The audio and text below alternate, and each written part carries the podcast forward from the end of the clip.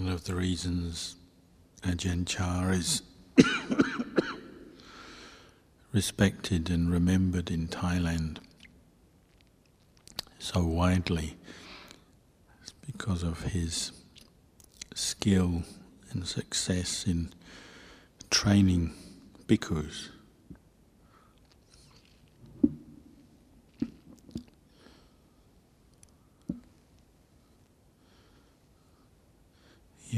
Always emphasized the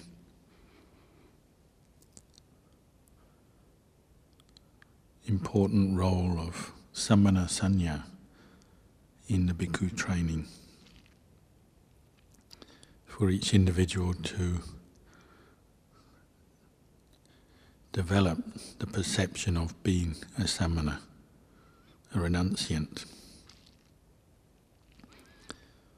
As he would say sometimes, one who is peaceful and harmless.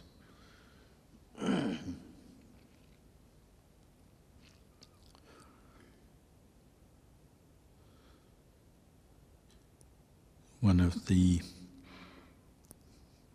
pictures of images of his sangha that is very enduring is the image of the monks walking on Bindabata, uh, captured in the BBC's The Mindful Way.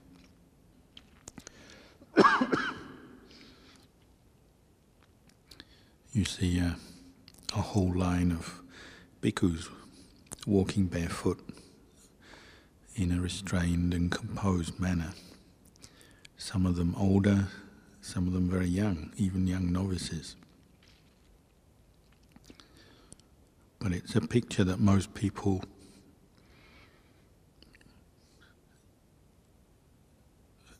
say symbolizes the Sangha that grew up around Ajahn Chah. whatever their backgrounds, each individual member of the Sangha may have come from a different background, different levels of education. But in certain respects, they all achieved the same outward image, in a sense, at least learning the basics, how to wear the robes well, Genkanen robes as well, not just robes offered from a factory and washed in detergent, but properly sewn and dyed Genkanen robes. Carrying the alms bowl properly, receiving food from the laity mindfully, not talking and not making a lot of fuss there's a certain a certain look that is associated with Wat Pah Pong and Ajahn Chah Sangha.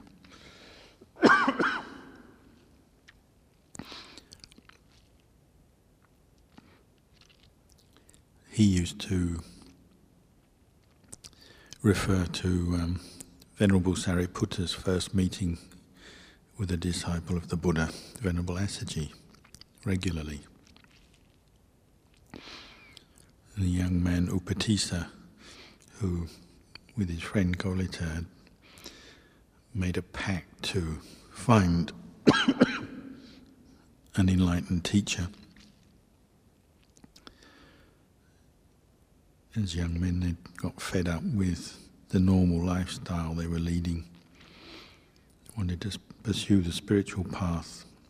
So they were already learning meditation and practicing with their teacher but they sensed this wasn't their true teacher. So when he saw Venerable Assaji walking through the village on alms round,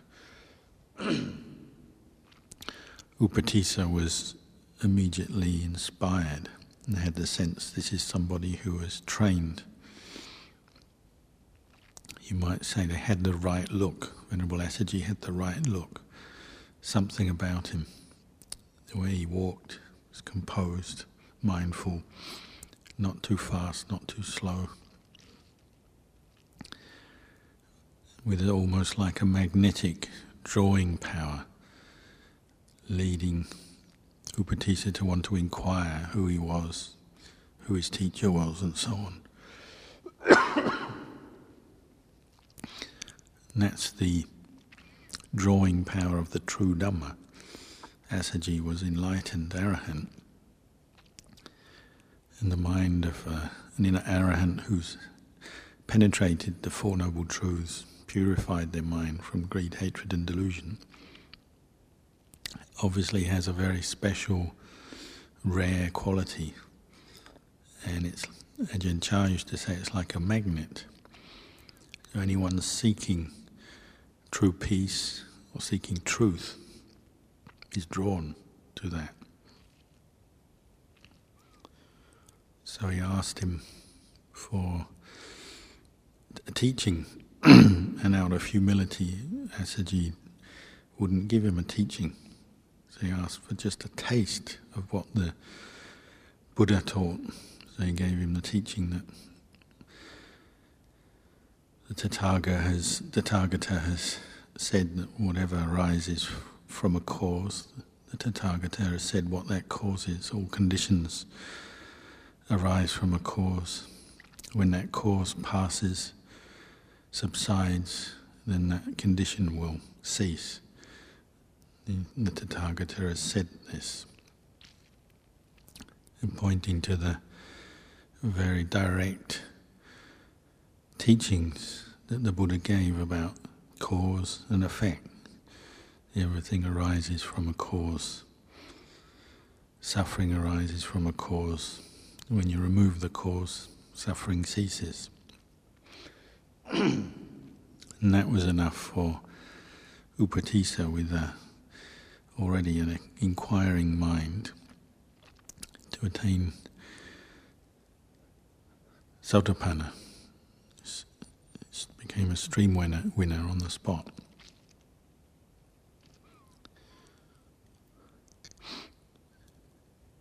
But it's that sense of whatever your background, whatever level of barami, accumulated good karma you feel you have, there are certain things that we can all learn and practice very directly, very quickly as we become bhikkhus.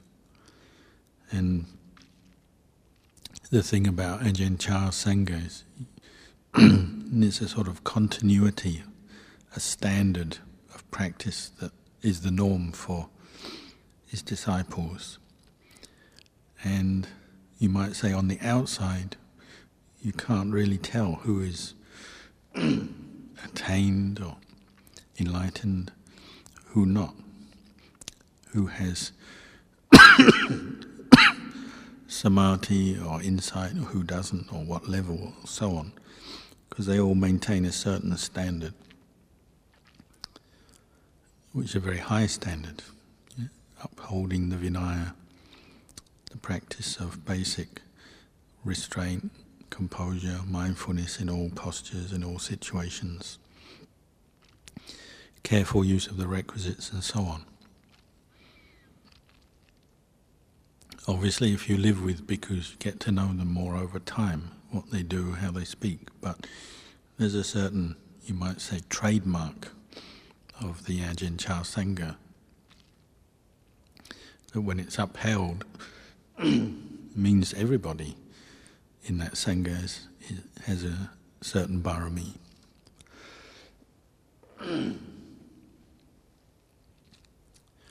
it's something that often grates with the world, goes against the way of the world, because the way of the world obviously is coming from ignorance and delusion, and unenlightened beings are constantly promoting a, a deluded sense of self, and we express that sense of self through craving and attachment.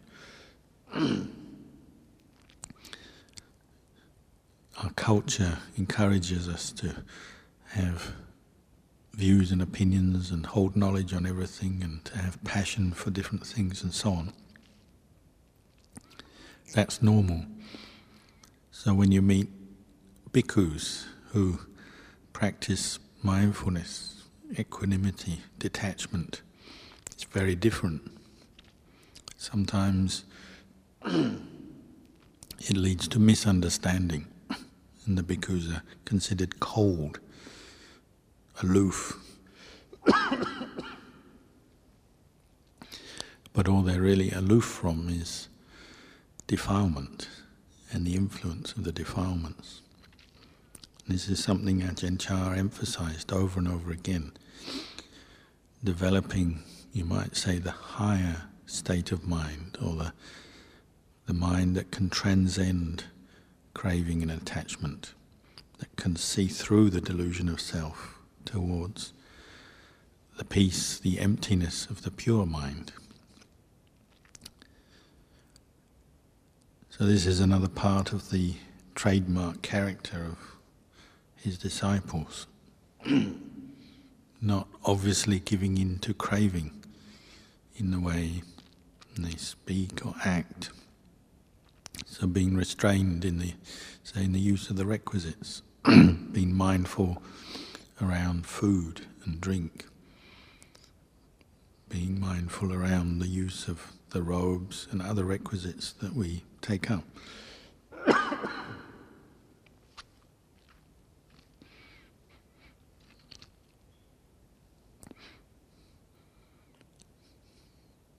the Buddha emphasized also the one who's practicing for the end of suffering. Their aim is not to be allured by desirable sense objects, not to give in the, to the craving that arises for desirable sense objects, and not to give in to the aversion that arises when there's separation from those desirable sense objects and they're replaced with more painful, unpleasant things. And if you notice in our daily practice, much of the practice just comes down to this one point maintaining equanimity towards the different experiences and conditions that we encounter. Where does this craving come from? Well, it comes originally from ignorance. Where does ignorance come from? Well, it's conditioned by dukkha.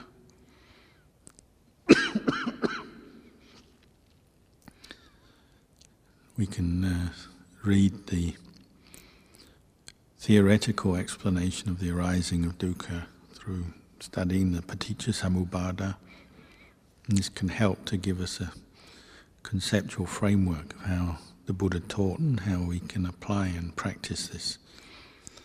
But you can't find an initial point where craving comes from, in the sense it keeps being reinforced and brought up by the presence of ignorance. Craving leads on to upadana, attachment, bhava, becoming, leads on to birth, old age, sickness, and death, sorrow, lamentation, pain, grief, despair, and the whole mass of suffering, which conditions more ignorance again. It's a cycle that we're constantly falling into. It's constantly affecting us, whether we realize it or not. So Ajahn Chah was encouraging us to develop the tools, the means by which to actually look at this cycle of how dukkha arises and skillfully bring an end to dukkha by actually interrupting it and changing the whole karmic process that leads to the arising of dukkha. So he's giving us the tools based on the practice of the Vinaya, Sila, restraint, the development of mindfulness in all postures, and then contemplation. Over and over again, you would encourage to contemplate, meaning to turn your attention back onto your own mind in all the different situations you encounter and contemplate and see where craving is arising and how it's feeding upadana, clinging.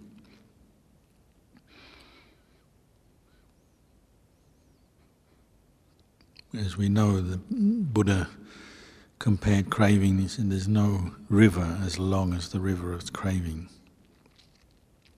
It's just constantly affecting us as long as we we don't stop to contemplate, establish mindfulness and contemplate. And this is where this sense of self starts to build up through our sense contact and the feelings of pleasure and pain we experience, then the craving that arises based on that. Ajahn Buddhadasa used to say it's it's like a dog constantly chasing you, trying to bite your butt. It's constantly yapping at you, run, and you're running away from it. when you give in to the craving, it's when the dog actually bites. It's got you.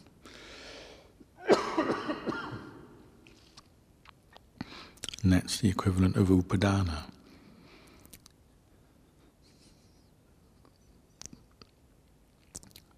Another way of looking at it is upadana is when you take ownership of the craving that arises and all the different aspects of that. So craving gives rise to upadana. Upadana is divided into for for ease of contemplation. It's divided into four different kinds. Skama upadana, just the basic clinging to sense objects. So it's obviously based on memory and past sense objects that one has experienced. One has already has a sense of this is what I like, this is what I want, this is good for me, based on that sense of self. There's Ditthupadana, the views and beliefs based around those desirable sense objects. What is good for me, what I like, how to achieve it, how to get it. Sila Padana, belief in the practices and the ways that you can get hold of those desirable sense objects. Then Padana, the actual sense of self, the sense that there is a a person, a me, a mine, myself, who can have and own those sense objects, those pleasant experiences. Mostly in daily life, this is based around material things. We're living in a material realm, so we follow our the desires that arise based on our eyes seeing forms, ears hearing, tasting, touching, smelling and then memories and ideas based on that. But it could also extend to the fine material form, the immaterial form. It's not just limited to this sensual sphere that we live in, but could be relating to the Brahma realms, the heaven realms, the Brahma realms, and all the beliefs and views that might form around that. the belief that and there's an eternal heaven, and that's the highest, and that's what I want for me, and all the pleasure, or the bliss, the happiness that that could give me. Or it could go in the opposite way. When we get caught up into the upadana based on vibhavatanha, you know, aversion and the desire for annihilation when things go wrong and we get caught up into very negative ways of reacting, responding to our experience. the most extreme may be just desire for self annihilation, the belief that that's the way, that's the best, that's the way out of all my problems, just kill myself. And on and on it goes. And is constantly feeding, clinging we're constantly getting bitten by the dog. We're constantly taking ownership of our desires and beliefs and views. and if you reduce it down, it's this sense of self, the ego, the sense of me, mine, myself. You notice the skillfulness of both the Dhamma Vinaya, the way the Buddha taught, and Ajahn Chah in the modern era. you know, when you come into the monastery, immediately you're setting aside much of the former conditioning that you've been used to. Like you shave your head, you put on robes, you no longer have to present a sense of self to the world in the in the normal way that you used to as a layperson. You don't have to impress anyone. You don't have to go around influencing other people. You immediately take on a new name, a Pali name as a bhikkhu, shaven head, robes, and you just sit according to vasas and receive your bindapata according to vasas rather than according to your status or skills or personality. We don't you put the monk that everyone votes as the best monk up front, and everyone else who's not very popular gets left behind. It's not done like that. We set aside the worldly way of judging people, the preferences, and so on, and just go for a simple system. that already in itself is eroding away the ego, the sense of tanha upadana. You're assigned a kuti. Maybe it's a kuti you like, maybe not. Maybe it's one you've been in before, maybe not. You wear robes that look exactly the same as other monks. We all eat the same food in the same way in a bowl, and so on. All the time, this is eroding away this delusion of self. and obviously, it's leading on to the practice of meditation on a deeper level, supporting the practice of mindfulness. Because we live so simply, it's such an easy lifestyle, to maintain mindfulness is relatively straightforward. It's all about our own efforts. We can't complain too much about distraction because there isn't a lot. Obviously, uh, accumulated desire for sense objects and distractions is still there, so it'll still be looking for its outlets. But our basic lifestyle is supportive of the practice of mindfulness. So it's quite possible to develop states of samadhi, states of calm, states of inner peace through the continuous practice of mindfulness in our daily life. And this is what will facilitate deepening that contemplation of the process of how suffering arises and how to transcend it, go beyond it.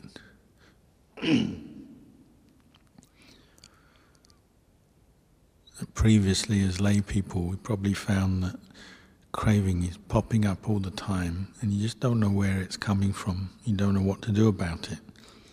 So you kind of get used to it, you just accept it, you actually follow it. Sometimes you can see the suffering it causes, but because you just don't have enough refinement of awareness, there's not a lot you can do about it, so you just accept it and go along with it. Sometimes even get in real trouble. We follow our craving to the point where we end up having conflicts with others, following our greed Sometimes we do the wrong thing and harm others, exploit others. Sometimes we just develop internal suffering us just for ourselves. But now, in this lifestyle, with the practice of mindfulness and regular meditation, we can really look and see how craving is coming up. And you actually have a chance to really look at it and abandon it. not always give in to it. And this practice of mindfulness and restraint in all postures is geared to doing that. Gives you this ability to, you might say, to choose how to respond to different situations, how to respond to craving when it arises, whether you're going to follow it or whether you're not. As you practice mindfulness, it's almost as if you start to have a, this more timeless quality, as the mind is more in line with the Dhamma. A sense of hmm, maybe I'll follow this, maybe I'll keep this in mind, or maybe not.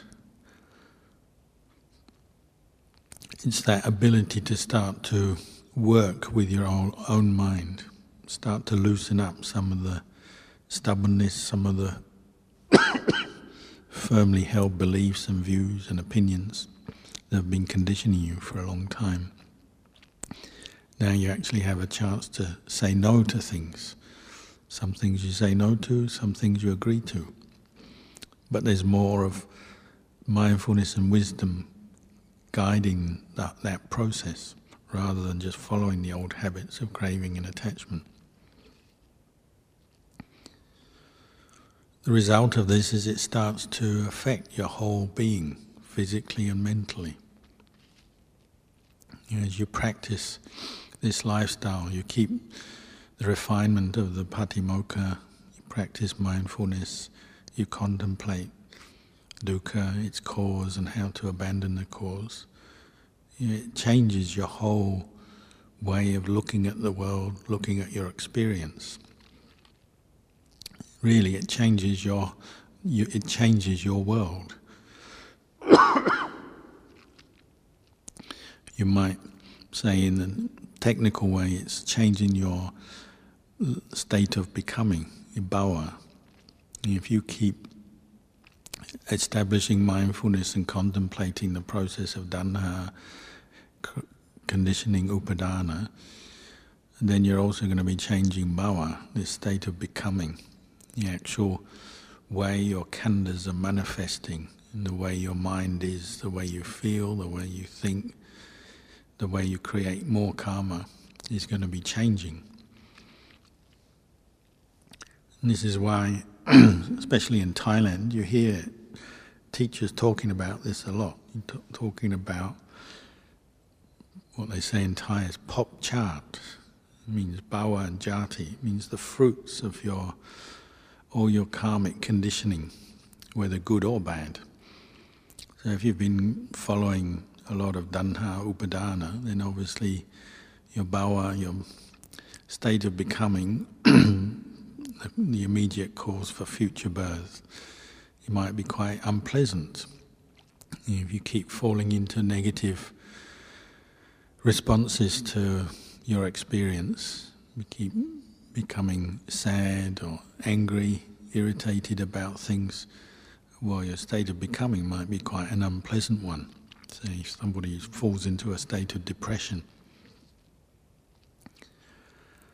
somebody who's consciously practicing to bring up sila, put effort into their mindfulness practice, well, maybe their experience is much more uplifting. They're learning to brighten their mind, let go of different negative mind states. So their whole bhava starts to change for the better.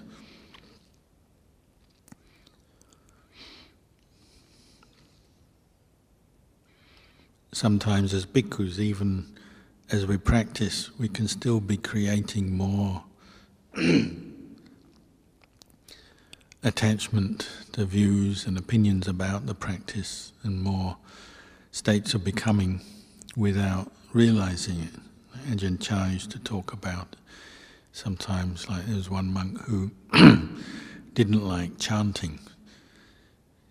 He started to feel that chanting was a waste of time, it interrupted his meditation. So Ajahn Chah said it's like that's become his realm of becoming for his mind. As, as soon as there's he's in a monastery where there's some kind of compulsory chanting meeting, he straight away goes to negativity. There's no longer the ability to contemplate or have any kind of freedom from that karmic conditioning. It became so ingrained for him He just became habitually averse to any kind of chanting that you could predict his behavior in different situations. If someone said, oh, You've got to come to chanting, he'd get grumpy. If he could get out of it, he would. So he said it becomes actually becomes papañca, it becomes bhava, cause of further birth. the way it works is it becomes a very complete conditioning factor on the behavior of someone. Just this one particular viewpoint. I don't like chanting, or chanting's not for me, it's not good. So at that moment, maybe when somebody says you've got to come to chanting, aversion arises. So this painful feeling, this vibhavatanha, there's the stimulation of the various clinging to views and certain practices, and the way the whole body and mind is at that moment is caught into suffering. Maybe they can see from the face, the face is irritated, unhappy because of the requirement to go to chanting, say. Obviously, this is one very ordinary, very particular example. But you see, this is how our minds work. We're constantly getting stuck into different forms of clinging, upadana, based on our views, our opinions, our likes, our dislikes. Obviously, some people they say, oh, then you shouldn't have any attachment to any kind of views and opinions, no sense of self. You just, just kind of float around and whatever, doesn't matter. Well, that sounds good, but maybe that's not very practical either. Ajahn Chah said it's not wrong to hold an opinion about something, just don't cling to it tightly with upadana.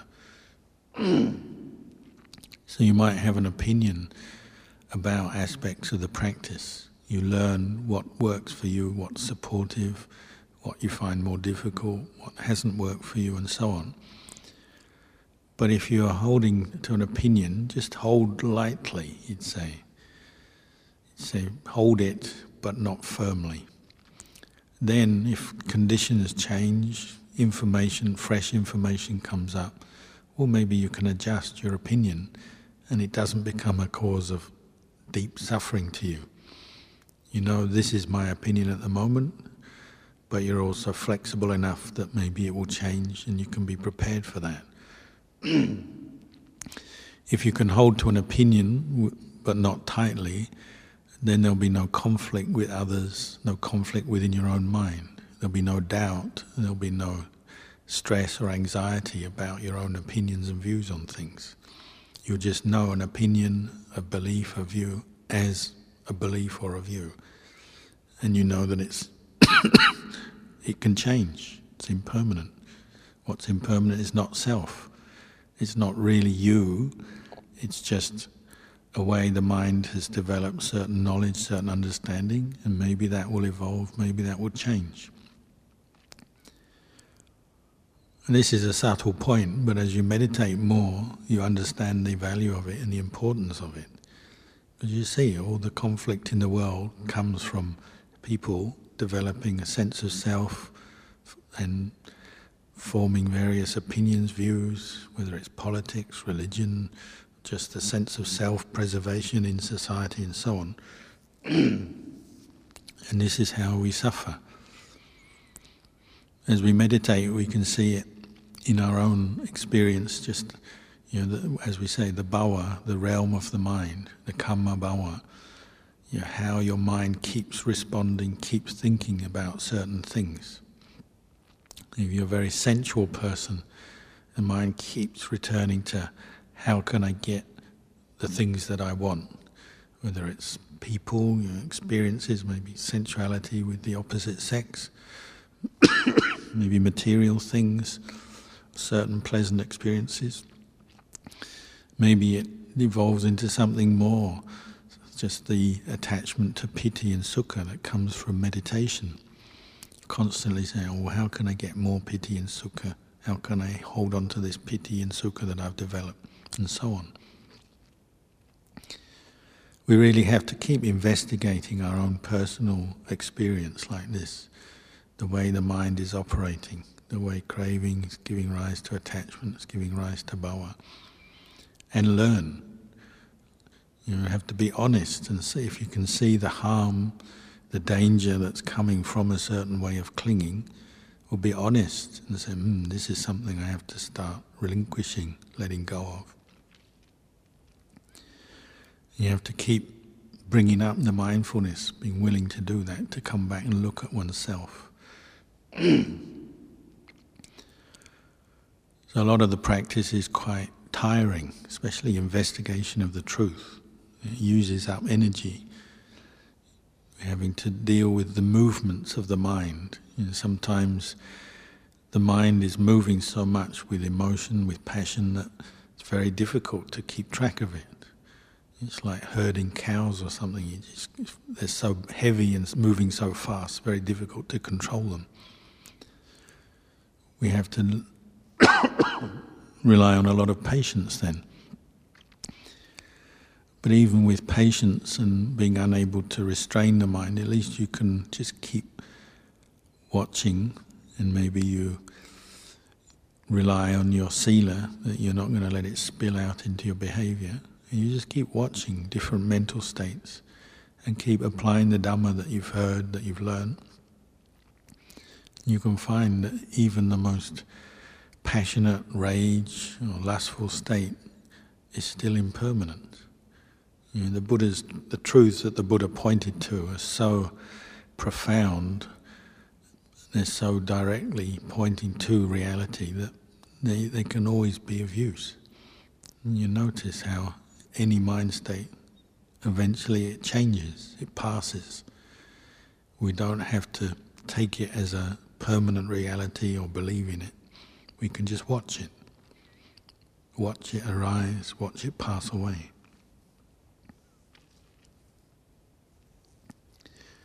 Obviously, the aim in the end is to get to the point where this mind gets weary as we chanted last night with the fire sermon, it gets weary of attaching, and clinging, and attaching to sense objects, desiring them, and constantly suffering over them, holding on, trying to hold on to them, fearing that we'll lose them, trying to get more, never satisfied with what we've got, never content.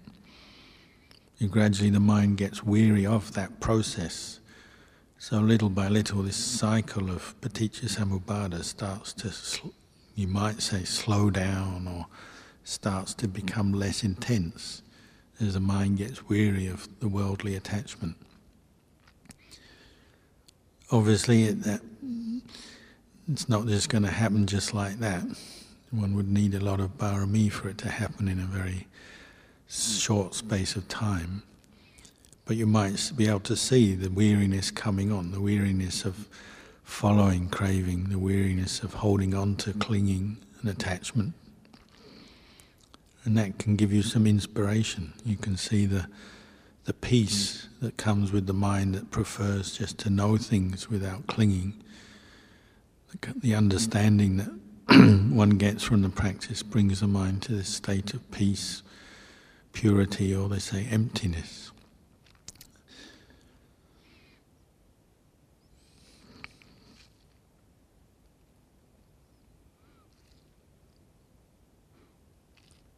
If we keep practicing, then that becomes more prominent into our state of mind. And the mind gets more used to returning to that state of peace and emptiness, watching things arise and pass away without getting involved with them. That's where that sense of aloofness or detached knowing becomes very established. So then, even though we might still have to go through different painful experiences because of our past karma. The mind doesn't get worried by them, doesn't get upset. It's not concerned about the world around, what other people say and do so much. So it knows the important thing is just to maintain awareness and understanding. You keep practicing like that, and that becomes more prominent, and then you have more of a trust in your own practice. You're no longer reliant on just feeding the mind through the books and listening to Dhamma, but you can actually see the Dhamma, practice the Dhamma for yourself. And what initially drops away is doubt. You have no more doubt about the efficacy and the value of practice. You know there's really nothing else to do. Even though it's not always easy, even though we have our accumulated karma to work through, you know there's really nowhere else to go other than training the mind itself and turning inwards. Everything else is only going to be more disappointment, more of the same of what you've experienced before. Whereas the Dhamma that you understand is never disappointing. And true Dhamma is satisfying. It lightens the mind, brings happiness, brings peace. So then hopefully the, the practice itself draws you on.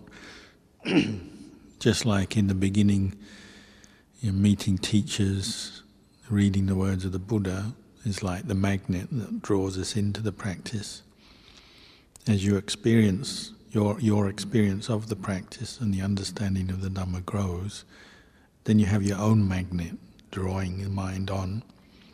It's no longer so reliant on external sources of inspiration. It can be happy for itself, within itself, more independent of the world. And also you have more appreciation then for other practitioners for teachers, the Sangha, the value of Sangha, because you know this is what has led you to the point where you are in your practice. So generally you get a lot of gratitude, mudita for other teachers, those who have already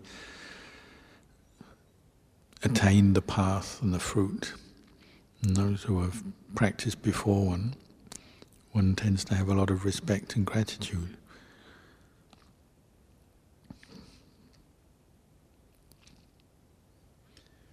So tonight we have a night of practice, and we'll be chanting the Parittas at eleven thirty. So for the rest of the period, can sit and walk as you wish.